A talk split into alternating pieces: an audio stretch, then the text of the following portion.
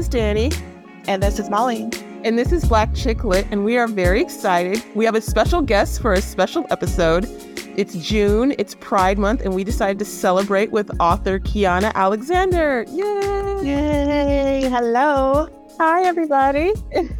So I'm gonna do a little brief bio and then we're just gonna jump into it. Again, we wanted to celebrate Pride, so I'm just gonna get into it. So, like any good Southern belle, Kianna Alexander wears many hats: doting mother, advice dispensing sister, and ferocious reader.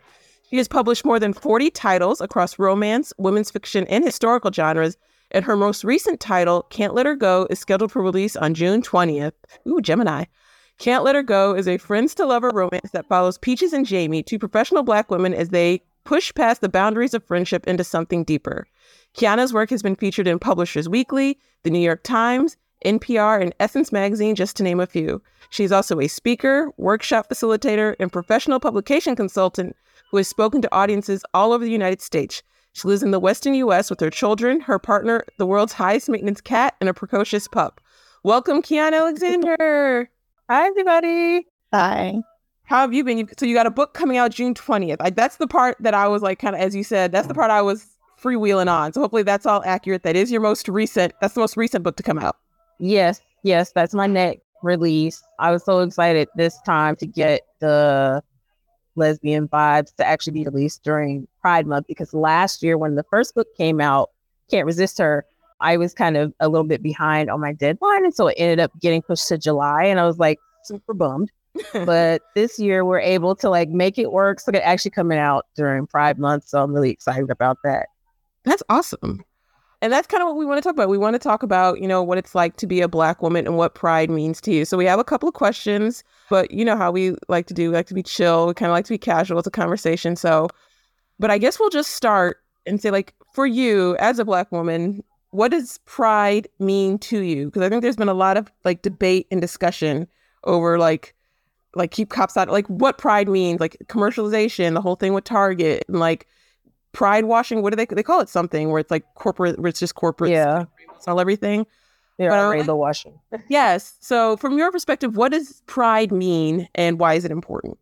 So a history nerd. I've been a history nerd my entire life so i look at it from the perspective of the way it started as something that was very much a protest something that was meant to be sort of a set piece of revolution so, in a historical context, you know, Sylvia Rivera and Marsha P. Johnson and Stormé DeLarverie, all the people that were at Stonewall on that fateful night and the bricks crashing through the window is very much, you know, the vibes of how it all started. And when I think of it now, super late in life and coming out, I didn't come out until I was 36. And there's a lot of like sort of religious programming and cultural things that happen in the southern United States where I was raised, and a lot of different factors that sort of go into that. So for me personally, I think of pride not only as something that was a protest and a revolution in the past, it continues to be that today, but also something that's really about self acceptance at its core and self love, which goes beyond self acceptance. And when you think about the fact that even just as a Black person, but especially as a queer person, things are sort of baked into society, American society, that would disallow or discourage that sort of self acceptance and self love. That even if you don't get out and protest or march or go to a pride parade or any of that, just the fact that you are able to reach a point of accepting and living yourself for who you are, despite what society has to say about it, is a revolutionary act in itself. Mm-hmm. I think what you said it's especially important in terms of like the black community intersecting with that because that's just another group that's been told that not to call up the word pride, but to not be proud of who you are. Yeah, there's so many layers to that, and it's like when I see sort of the homophobia that exists inside of the black community, like that is really something that I think has to be addressed. It's just I think it's holding us back as a people, and I think it's like any other wound that needs healing. If you just leave it open, don't cleanse it, and let it fester, it's only going to get worse. It's only going to cause pain. So a healing, I think, has to happen there. Mm-hmm. If you mind sharing, you said you came out very late at 36. Do you mind sharing sort of like your story and how you came to find yourself? Sure. I was married pretty young. Um, as I said, like I grew up with a really religious family, and that was church was sort of very much like a part of my life. In that, like as early as I can remember, I was always there. Like I was like sort of forced and voluntold to do things to church. So I was everything from an usher, a praise dancer. I sang in I don't know how many choirs. Um, I think that's probably the one thing that is like what feels like a good memory to me from church is the fact that I can sort of separate the parts in a song when I'm listening. I'm like, oh, they're singing alto. That kind of thing is probably my most positive memory of that time. But it was very much um, ingrained in me from an early age that, you know, the expectation was you're a girl, you're going to grow up, you're going to go to college, mostly to find a husband. You're going to find a husband have 2.5 children and a dog and buy a house. And that is the key to happiness. And there's no other way. And so, being the person that I was when I was young, I was really shy and awkward, but very much invested in gaining the approval of my parents and my family members. And so I just sort of followed the path that had been laid out before me without really spending any time considering how I felt about it, like what was inside of me at my core. I never really gave myself the time or the space to even really consider it well. And so I ended up getting married right before I turned 20. So I was married pretty early. And it was very much a situation where the person that I was married to is still one of my best friends. I mean, generally a great person.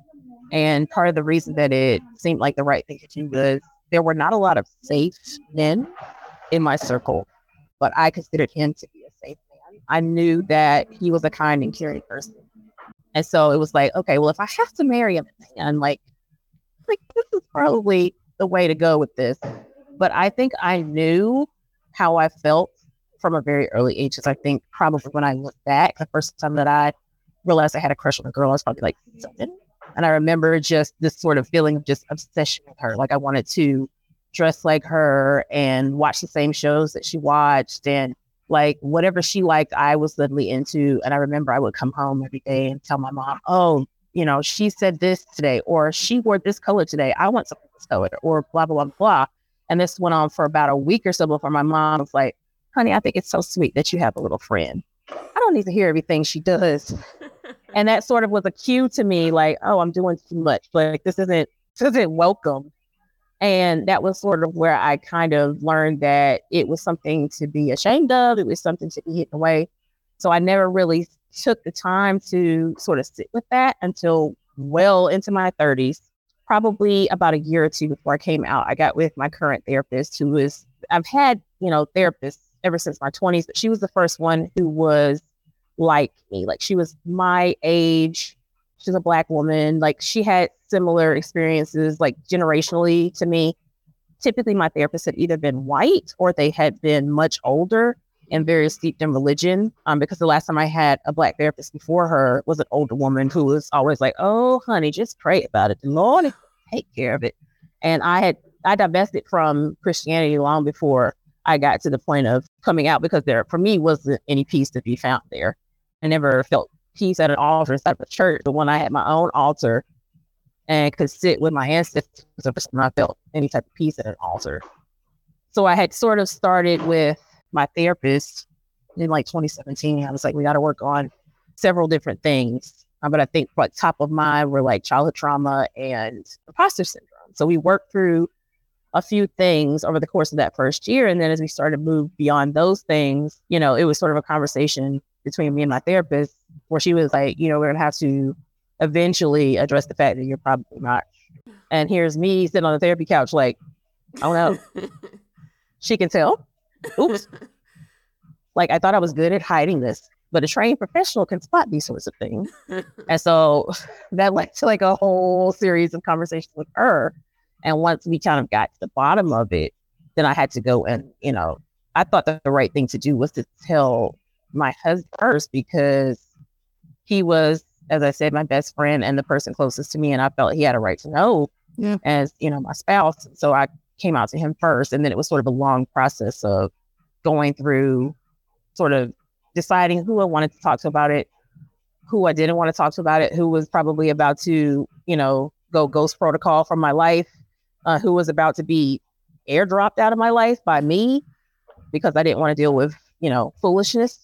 And it took me several months to like, from the time that I told him in the spring, I didn't tell my parents until I think November of that year. So it was months in between when I told him all the things that I sort of experienced in the meantime and when I actually told my parents because I was sort of terrified that they wouldn't accept it.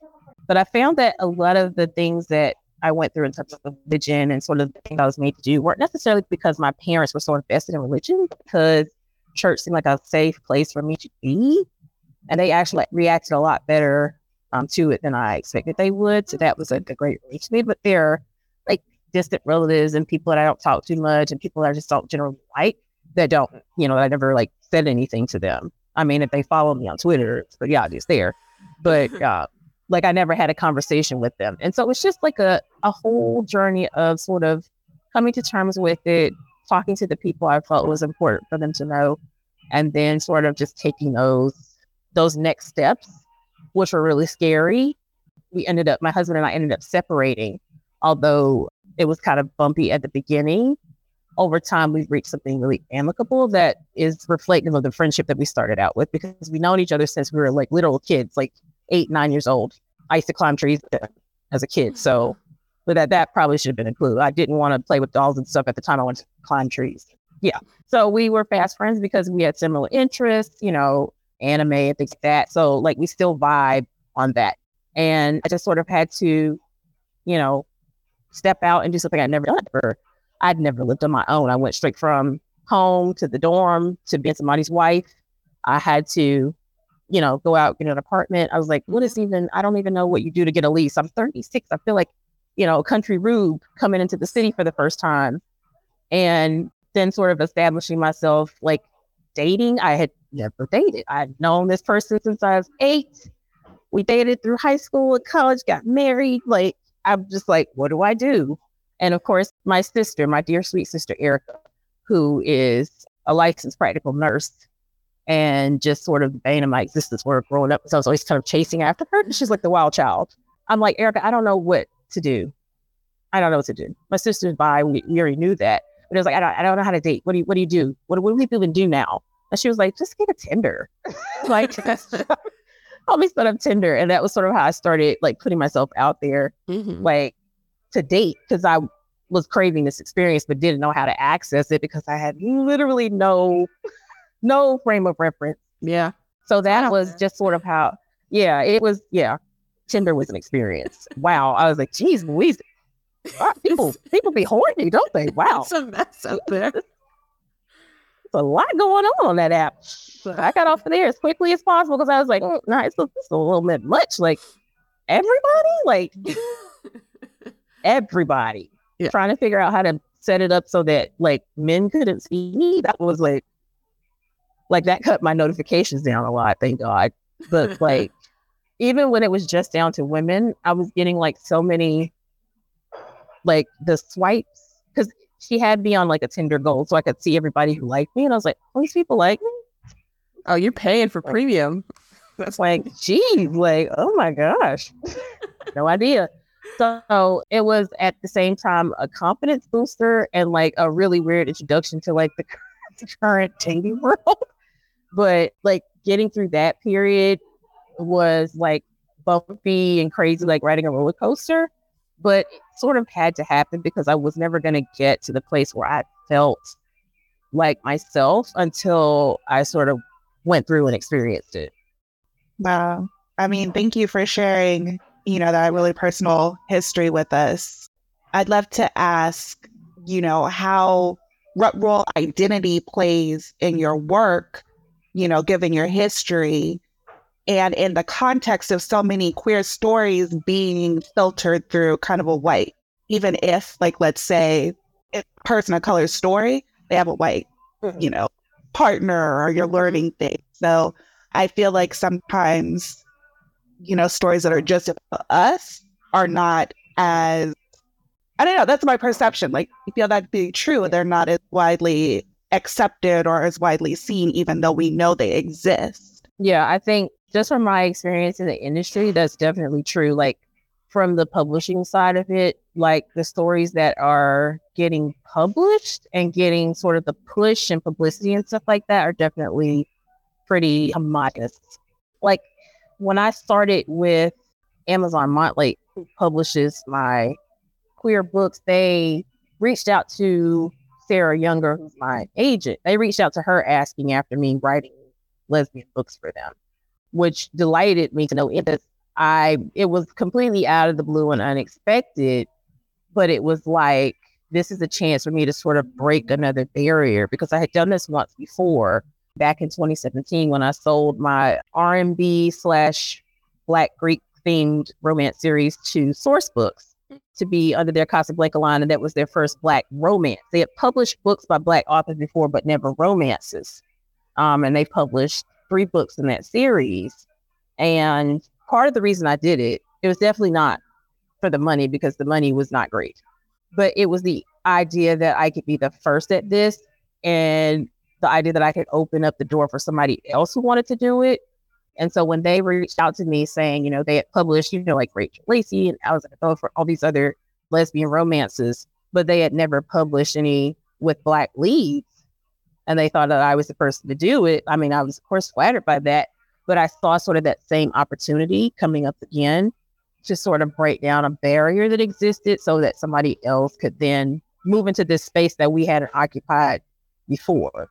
And so that was kind of my approach going into it. I mean, the, the offer was way more money, and like I feel like they didn't, like they didn't lowball me. Some of the paper that goes to Sarah, Sarah is just as sweet as pie. She comes to North Carolina just like I do, but in business negotiations, mm, no, don't play with her. So I think that when they come to her, not to come with her with no, you know, low in the gutter offer, or she's just gonna like ignore them. Part of that goes to her, but I was really impressed with the way that they approached me, how respectful it was, and during the editing process, how much freedom that I was given. Um, because in a lot of other cases, I was told to kind of tone down the blackness up until, and that happened a lot with me at, you know, that big publishing house that puts out all those books and romance. That happened a lot up until I got to Desire. Because when I got to Desire and they asked me to write for them, I told them from the beginning, I was like, I have an idea for a series set in Atlanta that's based around a hip hop recording studio. And it is going to be filled to the brim with history and references about Southern hip hop. We're giving all the flowers to Organized Noise, to Jazzy Pha, to Lil Jon, to 2 Chainz, to everything that comes out of it and makes up that sound because it has been so formative for me. Mm-hmm. And this series will be black as fuck. If that's not what you want, you need to walk away now. Okay. Because I will not tone it down, I will not dial it back. So if that's not what you're looking for, then go somewhere else. And they said, okay. I mean, yeah, that confirms a suspicion I feel like that we've had yeah. for a long time. That sometimes yeah. I think about the girl who went on a trip and she's like, I just bought my hair dryer with us with me. Mm-hmm. It's like, what do you do with that? And I think right. that's a complaint that we've had. Yeah, it's like these characters do not feel black. I think that segues into our next question, Danny, if you want to take it. Yeah, so it does actually, because I, first of all, I can't believe someone was bold enough to say these characters are too black. That's pretty audacious. A little too black. A little yeah. too cultural.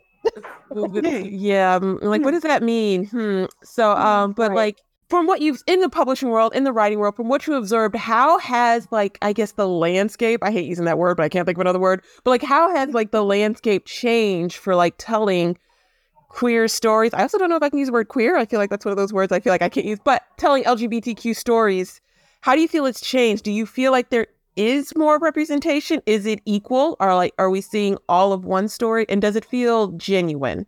Because sometimes I feel like, you know, we'll get these publishers and they'll push a few books and it's like it's like this is it. This is our black book, this is our gay book, this is our, you know, Latinx yeah. book.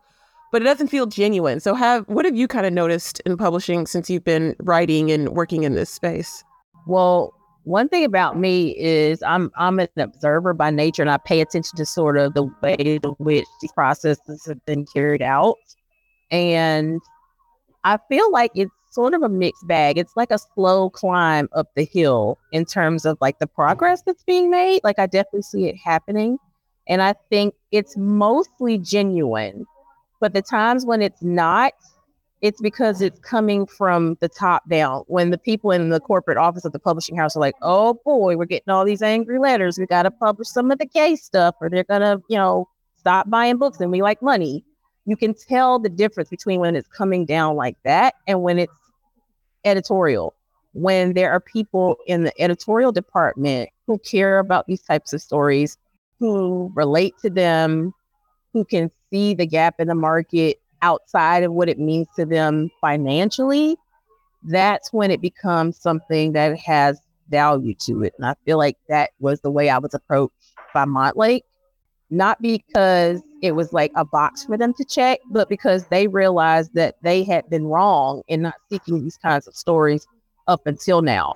They weren't really getting enough submissions but they weren't seeking them either. So this was the time when they were like, okay, if we're not getting what we're looking for, then we need to look harder. So you can tell, you know, as you're going through the process, you know, editorial marketing and stuff, how you're spoken to, the things they're willing to do and the things that they're not, where it comes from. And if it's coming from corporate trying to check the box, it's not going to hit the same and when your editors have respect and passion and, you know, real concern for what it is that you're trying to do, that's when you get those really great books out there. And it, it gives people a window to get into what, for the most part, is a really mysterious and closed off world. A lot of people who are just like never written anything before, who are casual readers, have no idea the kind of things that go on inside of publishing. And some of that is by design. So when you're stepping into that world and you don't even see an entry point for yourself, it is sort of the level of submissions you're going to get because some people aren't even going to try. Why would you submit a book like this to a publisher who's never ever published anything like that? What would make you think they would accept it? So there has to be sort of a change in perception. Some of them are going about it for one reason, and some of them are going about it for another. And you can genuinely tell why they're going about it. And I think one of the things that's good is that publishers are starting to hire more queer editors, which is also going to make a big difference because the whole I can't relate to this will then be eliminated. So I think that is like basically what's happening. Like as I see it, like the progress is happening. It's a lot slower than I want it to be, but I'm seeing it happening. And it's like even if you know, even for the ones who are kind of reluctant to do it, when they see the kind of things that are happening in the indie space, there's no way that they can say, yeah, there's no way they can stay doing things the way they used to, or they're just going to lose out to the indie authors because they're out there killing it. That's what I was gonna kind of ask a follow up that wasn't on the list. Was like, it seems like indie really kind of leads the way with any kind of diversity in terms of you know telling stories whether it be you know race religion or sexuality. And it seems like the seems like the indie space is much more progressive than the traditional traditional pub. And i know you said you were with amazon and i don't know if that's uh-huh. considered indie or traditional or not. Well montlake is an arm of amazon publishing so for that it's it's a traditional house. But so, I yeah. do have um like independent books that I distribute myself through like KDP. Right. But I think the reason it's like that is because indie was for a while the catch-all for all the people who were not having any type of success getting into traditional publishing and were getting frustrated. Now I think now it's more of a choice that people are making when they start out writing because they're choosing to have more control creatively and with marketing and things like that um, so they're choosing to publish independently. But for a long time, it was the catch all for the things that were like not able to be fit into a box inside of a publishing house. And that's sort of why they have always been at the forefront of things when it comes to like the next new trend or what's going to become popular or what's going to fill in a gap that's missing in the market. Yeah. Because publishers are very big on like this whole crystal ball thing where they sort of believe if a thing sells, they should just publish as many other things exactly like that thing as possible. And then that's going to keep everybody wealthy and make sure there's gas in the yacht and all that. Mm-hmm. So that tendency to lean towards what's familiar rather than what could be, you know, spectacular is why it ends up like that. Yeah, they seem more reactive. Yeah, definitely. That's another perfect transition. Like, I don't know if you're like a professional, like PR, all that stuff. But uh, one trend that I think we see, you know, a lot of MLM books, especially of romance, and fewer with WLW romances. And as an author, I'm wondering, like, what are your thoughts on why this might be, or what are some barriers that you have faced? Um, Uh, well, my thought on why this is this is going to surprise you. Now, hold on to your seats. Patriarchy. If uh, men are doing it, if mm-hmm. men are doing it, the assumption is that they're doing it better or like somehow superior to what women are doing. And that's sort of where I think that comes from. And I know even a lot of the audience for like the male male romance is women. And I think part of that is because for such a long time, that was the only choice. If you weren't interested in necessarily reading a cis cishet pairing, you were going to end up reading male male because there wasn't much female female to be found. And it became sort of a habit, like to seek that out because that was all there was for such a long time. I think that definitely plays a part in it. And the fact that when you look at the landscape of like the executive level management of publishing houses is still dominated mostly by mm-hmm. men. Yeah. This sort of reflects their own identity as like cisgender white men. I think that plays into it as well. But I think some of it has to do with sort of like self fulfilling prophecy. If you keep seeing the same thing play out, you think that's all that there is, that's all that can be accepted. And so I think for a long time, authors who are writing female romances were either just not bothering to submit at all or were submitting and getting rejected. Mm-hmm. So that probably led to a lot of frustration. Some of them would just quit and some of them would probably go into the indie space. But I think that's why there's such a glut of like male male romance. I mean, some of it is even being written by women, and some of them probably felt that that was the only way they to get in when it came to writing something that wasn't, you know, just a heterosexual pairing. That's starting to change too, to a degree. I see a lot more female female romances like lately than I have in years past. But because of the glut of male male, it's going to take a while for it to get up to that same level. Yeah. That's what I was gonna ask and sort of follow up with is like, have you noticed it getting better? And I guess we don't even just have to include like um male male or you know, women female female, like also it seems to be more non binary and trans inclusive stories. But it still seems like if you find Yeah. a story that's LGBTQ, nine times out of ten, it's usually two white. Sometimes one of them will be of color, but usually Yeah. two white gay men. And that seems to be like as you said, the glut is the perfect word. That seems to be the what's mostly out there. And I don't want to discredit what is out there. I don't want people to think like because people can sometimes and like say like there's nothing out there. I'm not saying there's nothing, but it seems like that's what the majority of it is when you go out there. And so I've also kind of noticed it seems like it's it's getting a little bit better and there's some more, but it still does not seem to be at the pace that which these Yeah. other stories are being written. Yeah. It's interesting. And because of like the long lead on trad, like Yeah. it takes a year to 18 months to get the book from conception to actually getting it on the shelves. Mhm. Like that also adds like uh like the lack. Because there might be some more that are sort of in the funnel now, but it's going to be a while before we actually see them on the shelf because they have to go through that long process.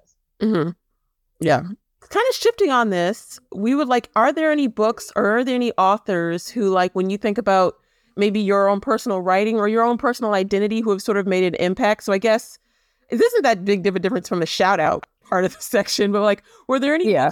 titles who you think that you think are like maybe like not necess- required reading, but something in that vein? Like, these are the books that like you think people who want to learn more about Black, you know, what it's like to be Black and female and queer.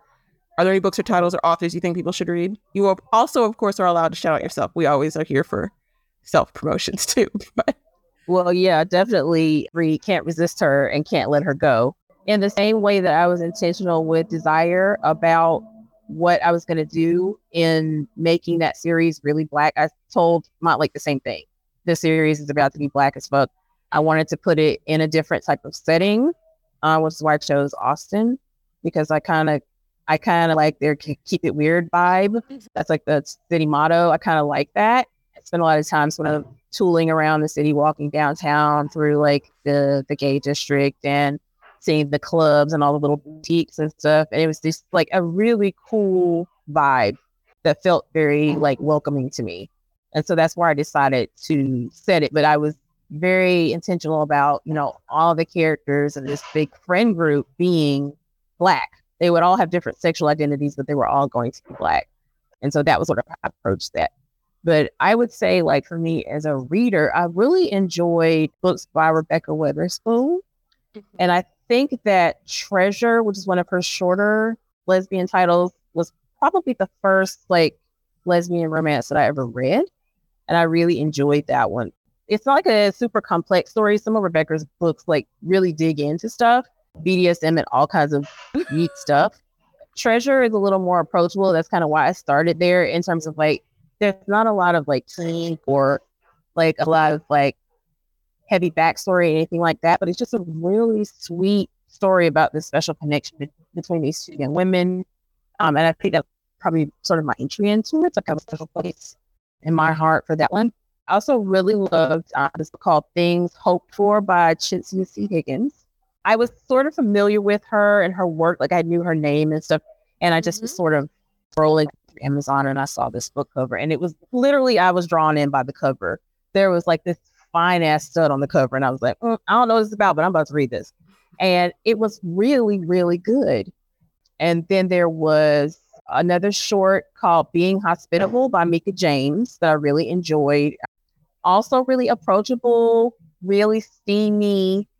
There was a little bit of sort of conflict in it, and it was one of those sort of your best friend's sister type of vibes where it's like you, you feel like you can't because, oh, that's my homie sister, but the attraction just can't be put to the side.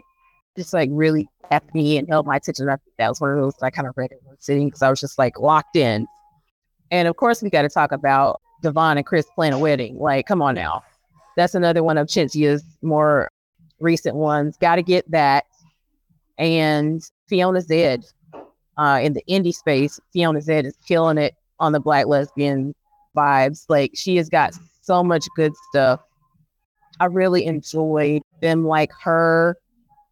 And she's got one stud like her. Like, she's got all of this good stuff. Like, Fiona Zedde's entire catalog is just like vibes. Like get into everything that Fiona Zedde is doing.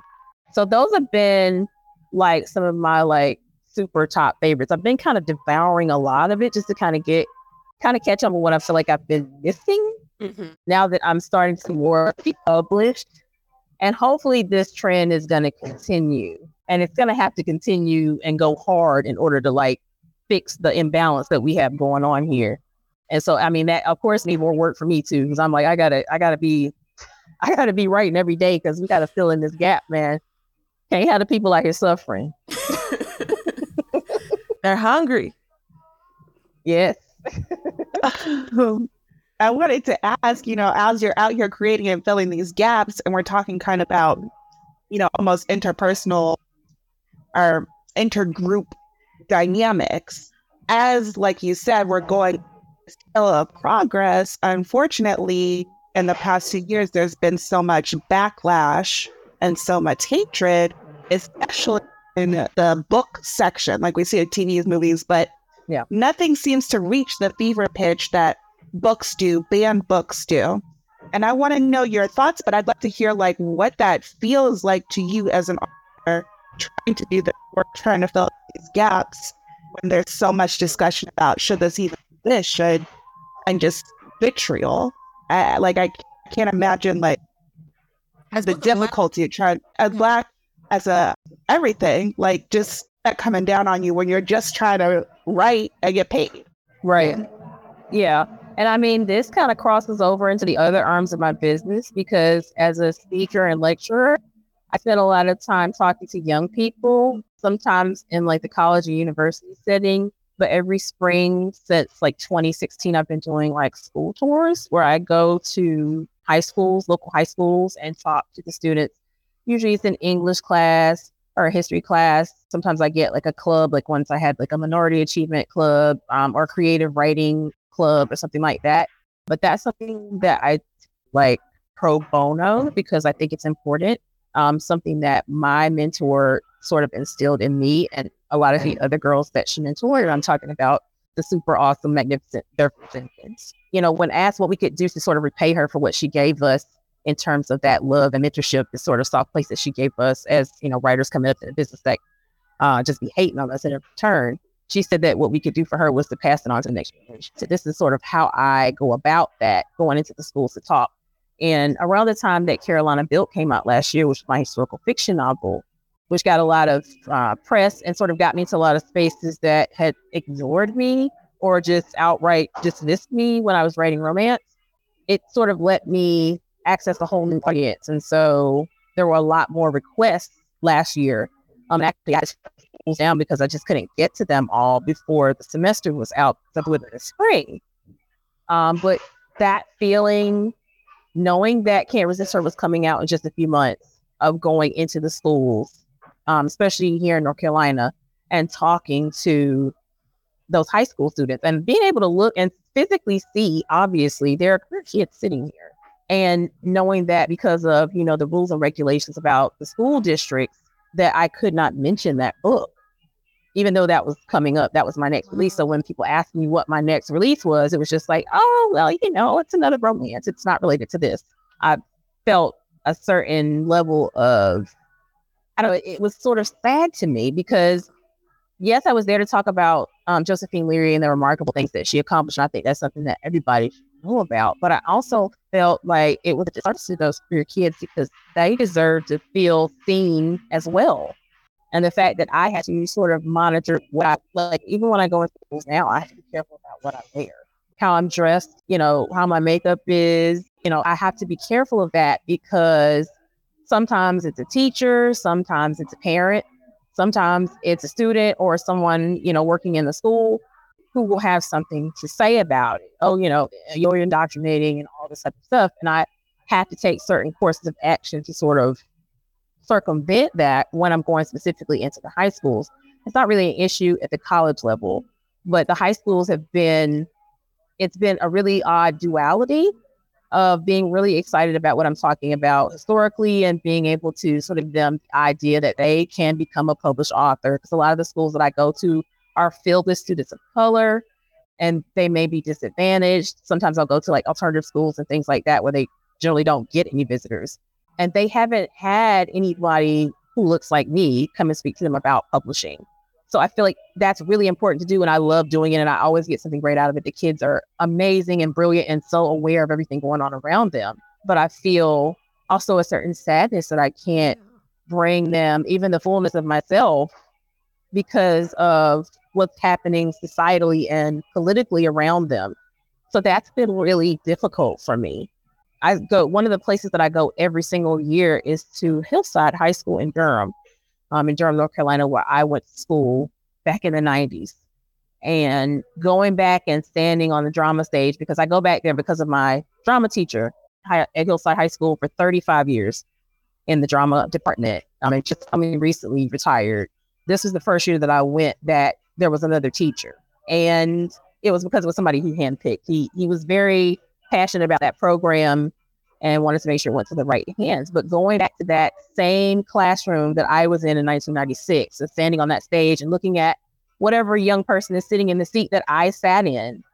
And sometimes that's a queer kid. What are you going to say? Like, I mean, you can't, there's so many things that I want to say that I can't, but I try to do my best to encourage them and sort of offer them sort of a hopeful picture of what their future can be while simultaneously tamping down my own bad feelings about it. it, it it's really difficult. And I really hope to see it change. That's such a wild experience because it's one thing to know you write a book and to know schools can't or not or not can't won't talk about it. It's another thing to be in the school yourself and want to share this book you want to write and feeling like you have to hold part of yourself back because of this oh, like yeah. weird push to ban books that children can access anyway. I don't. I. It's so. It's so wild. I don't really fully it's understand crazy. the like. Ch- a lot of the librarians are super frustrated by. It. Yes, I'm sure they are. So, because librarians have that same strand of energy that like journalists do, and it's like the freedom of information and let people access things, let them read things, let let the babies read. So it's wild, right? Yeah, Yeah. I've had a lot of conversations with school librarians who are just like, I don't even know what I'm supposed to be doing. Like in a minute, there aren't going to be any books in here. Like in your opinion, like what's one of the best ways? Like I don't have kids. I don't really interact with my school district, but like what's some of the ways that like average readers can support authors who are being impacted by like these bans or maybe not impacted by the bans, but to support, you know, queer authors, black authors, marginalized authors. Mm-hmm. And I know like some of the obvious things are like buying books, but I would really love to hear since we did talk about library, are there other ways that are maybe less obvious than buying books? Like, do we underestimate the power of requesting things at the library? Like, are there things that maybe we're not thinking about that could yes. help, really to help support authors? Yes, because um, the, the thing about libraries, depending on the size of the system, that's always a multi book order. Depending on the size of the library system, and their patron population, you could be talking about selling anywhere from maybe 20 books to 300 books or a thousand books in one off in one order for a really big library system so they can distribute a certain number of copies among all their branches. When you request a book from the library, it's not just coming to that branch. You're not just going to order one copy because you asked for it. They're going to order enough for the system in most cases. So that ends up being a lot of royalty income um, for authors. And that's why, even early in my career, one of the first things that I did was to build relationships, direct personal relationships with librarians. I mean, I love librarians as a general rule. When I was a kid growing up, and you know, the environment in which I was raised was not necessarily ideal. Like my parents loved me and they did the absolute best they could given the situation but it wasn't always safe or ideal for me. Libraries were a safe haven for me. Mm-hmm. Librarians were people who didn't know me, but always took time out to show me care. And so I have like a special place in my heart for librarians and teachers. So I've spent a lot of time talking to them, and so I understand sort of how this works. So it it definitely is one of the things that I recommend when I'm asked questions like this. Is that like the first place to start? is requesting books from the library. And some of them have, you know, ways that you can go on to the library's website. You don't even have to get out of your pajamas and just fill out a form online um, and submit. Um, and if you have, like, if you're in one of those places where you might have a county library system, and then maybe you have a county library system one county over, request it at the next county too. Because on a statewide level, as they start to see requests coming in, then you're starting to look at even bigger orders because now they're like, oh, the interlibrary loan system. So now they need a really big order so that they can ferry copies out to those small rural counties that don't have the same budget as the bigger counties. So, in a lot of ways, requesting a book from the library makes a lot of sense. And if you're in a library book club, like you just double down on that power because they're going to order the book club sets. And those are always multiple copies. So that's definitely one of the first the first ways that I would suggest doing things that certainly buying the books. And then chatting them up on social media is always super helpful. Like this last week or so, my Instagram has been going crazy with like book bloggers and readers, reviewers who have either gotten ARCs of Can't Let Her Go or who are just like chomping at the bit for it to come out. And they're sharing all these like their book stack videos and, you know, their reviews of the first book, of blog posts that have like all the queer books that are coming out this month. So getting a lot of tags and inbox messages and stuff.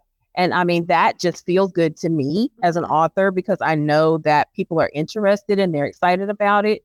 But that's also sort of sh- an offshoot of word of mouth in this technological, you know, time that we live in, a lot of the word of mouth now is happening online. It's happening on Instagram and TikTok and all of that. So those types of interactions online are still really important in terms of like driving sales and sort of getting people invested so they'll leave reviews and things like that. So that's also really helpful. I've also heard from a lot of readers who are like really shy and they're like, oh, I super love this book but I never know if it's like weird contact the author and say that. Absolutely. It is not weird. Like always do that. I never open up my inbox and see somebody saying, Oh, I loved your book. And I'm like, Oh no, that sucks. no, that's always awesome. Like I've never been upset by that. I, it never gets old. Like I could hear this continuously on a loop every moment of the day and I would never get tired of it. Like DM me, like I leave most of my social media stuff open for that reason. yeah, I get a lot of weirdos, but it's worth waiting for weirdos to get those one or two that are like, oh, I read this book and I super loved it.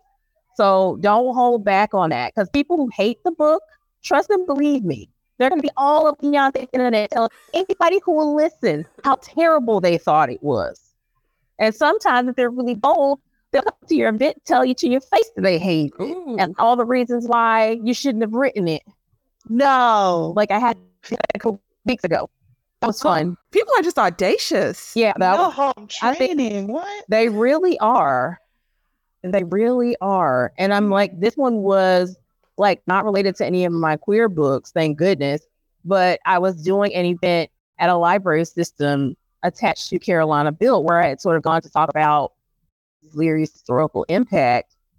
And it was the start of like a Juneteenth series that that library system is doing. And it's going to run like from May 19th all the way through June 19th. So I was sort of like the opening it, and they built like a hall for people to come and listen to me speak, and then um, went to the library afterwards for like a book signing. Um, and so you know, this lady was sitting all the way in the back, like two seats away from like the back door where you can come and go. And you know, this woman was an elder of the chalk, and it's like I kind of see her from the back because she was sitting off by herself, kind of watching me during the whole talk and just kind of like eyeballing me like, I don't remember any of this. But she came for whatever reason. And I gave my talk, talked about, you know, all the things that Mrs. Leary had accomplished, her impact on me, and how I tried to carry the impact to through by going to the, the schools and telling the kids about her. I mean, the kids that go to the school two blocks down from her signature property didn't even know that J.N. Leary was a let alone that she was black. And so, I- how I feel it's important for me to do that. And like while I was saying that, talking about the kids and you know how how much I love going to do that and how they're always so awesome and smart. Like a lady in the front was like literally sobbing into a handkerchief. So I'm like, oh, I'm doing good. I'm hitting today. so we get to the question and answer, and this lady cannot wait to put her hand up. She's like the first person when the librarian's like, oh, she'll take questions now. Her hands shoots up, just shoots up. Mm-hmm. She got something to say. She got to get it off her chest.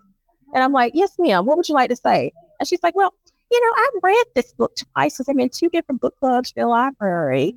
And I wasn't impressed with it. You know, I just feel like, you know, there's a lot of like violence happening. You know, this is the 1800s in North Carolina. There's a lot of violence happening towards the Black people. And you didn't write any of it in there. And I feel like it's just, it's fake. It's like a romance novel. And then you said you wrote romance. So I guess that's why. But it's just, I just I mean, are you telling people about the bad? I mean, there's fights and, I mean, lynchings and, and rapes and God knows. I mean, there's always, why'd you put it in the book? And, I- and I'm just standing there like, and I could see every eye in this auditorium going like this to the side. Nobody wanted to turn around and look at her, but everybody was kind of looking in that direction in the periphery, like, she's still talking, isn't she? She, you hear her.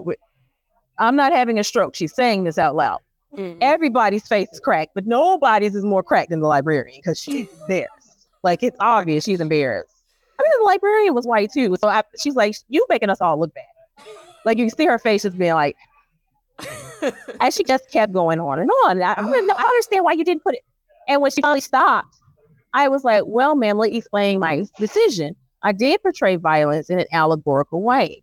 I used rotten tomato flesh, which looks a lot like brain matter and guts, to depict violence that was carried out on Black people because I wasn't really interested in rehashing what a lot of us already know about what was happening to us. I was interested in showing this violence in a way that did not trigger my Black readers. Yeah. Hmm. She couldn't. And if, you know, you, like I've had a lot of book clubs that understood the allegory, apparently didn't get it, but that is what that was about. That's what that's about. And she just kept, she just started like, oh, well, why don't you talk about this particular incident and blah, blah, blah, blah. Until finally, like you could tell, like what I was saying was just not, it was just going right over her head. She wasn't taking it into it. She wasn't listening because she considered herself my better. But when the librarian stuck up her hand and was like, I disagree in that very tone and sort of said basically what I had said, then she hushed up. Mhm. And I was just like, um, and if we went this whole question and answer it in first, but like as soon as they were dismissed to go back to for me to take a break and for them to go to the library to wait for the signing to start. Like in two seconds, this lady is probably eight years old, her hair was fully white, and she probably crawled from the sewer next to Pennywise to drive across town and insult me to my face. This lady skated so fast, you would have thought she had on some rocket boots or something. Like she was gone out the door as soon as they were dismissed because I couldn't even get out in the first two steps off the stage before sis had disappeared. Yeah, I bet. And I was just like, mm-hmm. because I was going that way. And I, the librarian was like, oh my God, I'm so sorry. That lady always acts like this at book events, but she's the most combative when the author is black. And I was just like, mm. and she was like, you know what? She's a warm body and she comes to everything we put on. But I'm about to go to my manager right now and tell her to ban that lady because yes. ridiculous. And she was like, I hope you don't think that's how everybody is here. I was like, no, it's literally just her. Like you're like like a teacher. I don't blame the teacher for how the kids act. I'm not gonna blame me for how your patients act. But it's like she literally went through all that effort just to come and tell me how she didn't approve of what I wrote. And yes, she Like- read the book twice. Did she buy it? Right. Did she I'm buy like, it? And you bought it. Did she buy it? Did she Oh, buy yeah, two copies? it. The book club bought it. So I'm like, well, I got paid. So I mean, Wow. But yeah, I asked the librarian after the fact, like, like I was like, did, did my face crack at any moment? Because I, I feel like I've gotten pretty good at like the poker face and the professional interaction. And she was like, for like a hot second, you had this look on your face, but then you fixed it and went on with the professional answer. But I could tell that she was, you know, she was stepping on your nerves. And I was like, were it not for the spirit of my dear and sweet departed grandmother, who was a pistol herself, standing behind me on that stage and saying, Do not into my ears, I would have died off on that stage and had sis by that week. Because that's what I wanted to do. Because it was extremely disrespectful, Yes. That's like so the boldness of it. That's so wild. I feel like you could do a whole episode on just what it's Oh, yeah. like to be an author in the live space. Because I think there was a thread that went viral. This is an aside. There was a thread that went viral. A woman was sharing one of her, like she had an experience and no one showed up. And then a whole bunch of authors shared their experiences where they had meet and greets and no one showed up. And it's like, I feel like this is just a repeated thing I hear. There's the writing part of the author job, and then there's everything else. Mm-hmm. And a lot of people Yeah. romanticize the writing part and they kind of just skim over the everything else. And I feel like that would be an interesting. Oh, yeah. Yes. Especially if you're writing things that kind of push against like like you're writing queer love stories or you're romance in general, you're writing sex, you're writing Oh, you yeah. know, about black people. You probably get it to a degree that others like you know the Jonathan Franzens and all of them are not getting it at. So Oh, that's all day. Oh, Right. I've already done battle with like the the mystery and the literary writers and stuff who think romance is not real literature. I've already done battle with the racists who don't like that I'm writing black stories and the prudes who don't like that I'm writing sex. Now I gotta deal with the homophobes. Yeah. Like, come on. yeah it's wild but um i did want to kind of like spin off something you said earlier about interacting with these people face to face and being in this space where you see like have you seen what's the i would like to hear like a positive story so have you seen when you go and you talk to these kids have well maybe they're not reading your books because maybe they're adult romances but have you had the opportunity to speak with you know people who have read your books maybe even specifically the queer book like say like i have seen myself beneath you and is there like a story about that because i feel like we should end on a brighter note than the the book club lady who just wants to fight with people Right. So yeah, I have I have had a lot of generations enjoy going into the schools despite like all that that comes with. I've had several interactions where I've sort of been able to by watching their facial expressions as I'm speaking, pick out like the budding writers in the crowd, which that's always fun. Mm-hmm. Because when the teacher's like, okay, you need to ask questions, you're getting points for this, a lot of them are just like, boo. But the ones who want to write or who are already writing are so excited to like raise their hand and be like, oh, how do you do this? Or how did you get this particular book published? Or what do I need to do to get an editor? Like all these different questions. So I, that's the whole point of it to like open up their eyes to the possibility of that. And so when I see that spark happening, like that's always awesome. Like that's the best. That makes going into the schools worth it.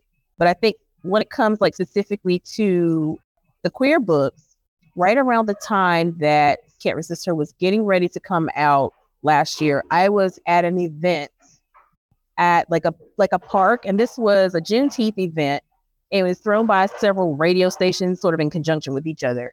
And I went with the author, uh, Therese Hodges I've known her for over a decade now, and she's like the best. She was like, Well, I'm going to do this thing for the radio station, like the. She totally come. And I'm like, Okay, sounds like fun. We'll do that. It's like an all day um, sort of festival where they had all the tents set up, and like you could get like a snow cone, one booth, and like a cool t shirt with like a fist on it, the next booth. And then so they had sort of vendors of every stripe out there. Now, at the time I signed up for it, um, I didn't know that it was like gospel themed and that like Donnie McClurkin was going to be there. but it was like, by the time I found that out, I was like, well, I'm, I'm already in. So I went kind of not expecting what it was going to be like. Um, and I mostly had like copies of Carolina Built because that was kind of the expectation. But I had like a few early copies of Can't Resist Her that kind of like squirreled away in my box, like in case I see somebody who looks like they might be interested, mm-hmm. you know, I'm just going to give a few away. And so somebody came up to my table. I'm not sure how they identified. Like to me, they read them, but I'm not sure how they identified. They didn't tell me like their pronouns. They just told me their name. And they were kind of looking at the table, looking at all the information that was there about Carolina Built, but I could see their eyes kind of going to the side. So the little pile of Can't Resist Her. And they were like, What's that? And I, you know, went off to my, you know, spiel about what it's about and like, you know, let them like look at it and stuff. They're like, oh my gosh, this is amazing. This is just the kind of story I want to read. Like, if there's nothing like this out there, like, when does this come out? And I was like, oh, well, you know, it comes out next month, but you can have it. And the look on their face was like pure gold. Like, some. You're going to give it to me for free? And I was like, absolutely. I'd love to sign it for you. Like, what's your name? And so they gave me their name and I signed it to them and they were just kind of clutching it to their chest as they walked away. And that was like the best, the best feeling in this crowd of a lot of like, you know, black Christians, you know, getting all mm-hmm. excited about Donnie McClurkin and we fall down, but we get up and all that, that whole fervor going on. This person was able to sort of spot me in the crowd and find some, you know, like they found me and they found something that reflected their own experience in like the least likely place and I was like so happy about that. Like I, that just kept running for days. So I was so excited that they got it. And I just like that's the kind of thing that I love. And I've had a lot of interaction like that since then, especially with the college kids when I talk to them. Even if I'm talking about Carolina Built, like at least one of them in the classroom is like holding up this book. Like, I've got this book. It's great. Like, when is the next one coming out? And I'm like, I'll send some to your professor so y'all can have them. But it's just like it's just like the best feeling that it reaches beyond kind of the way that people interacted with me in romance to begin with. Romance readers are just they're just the jolliest bunch. They are just really cool people. They're so fun. Every romance convention I've ever been to has been a party.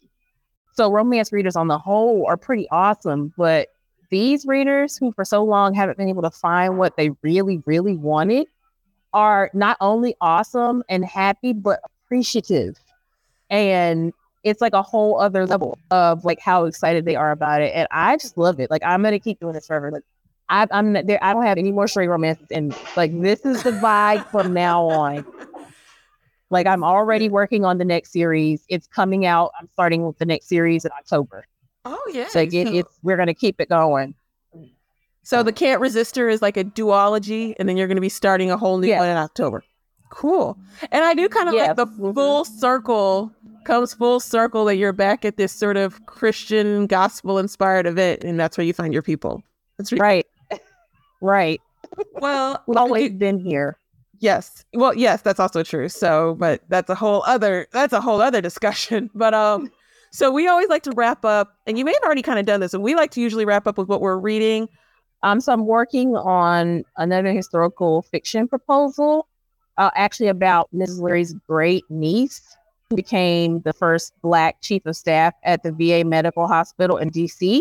Oh. And she was an alumnus of Dunbar High School. So I'm actually reading, I'm actually reading Alison Stewart's book, First Class, Our Nation's First Black High School, which is the book that she wrote about Dunbar High School because her parents went there. it's about 10 years old. It came out like 2013, but I'm reading it now because it's related to um, the story that I'm writing. And I'm just nerdy and interested in things like this as like a history nerd. So like I read stuff like this, like people read novels and I'm like mm-hmm. deep into it. I'm like highlighting it and stuff.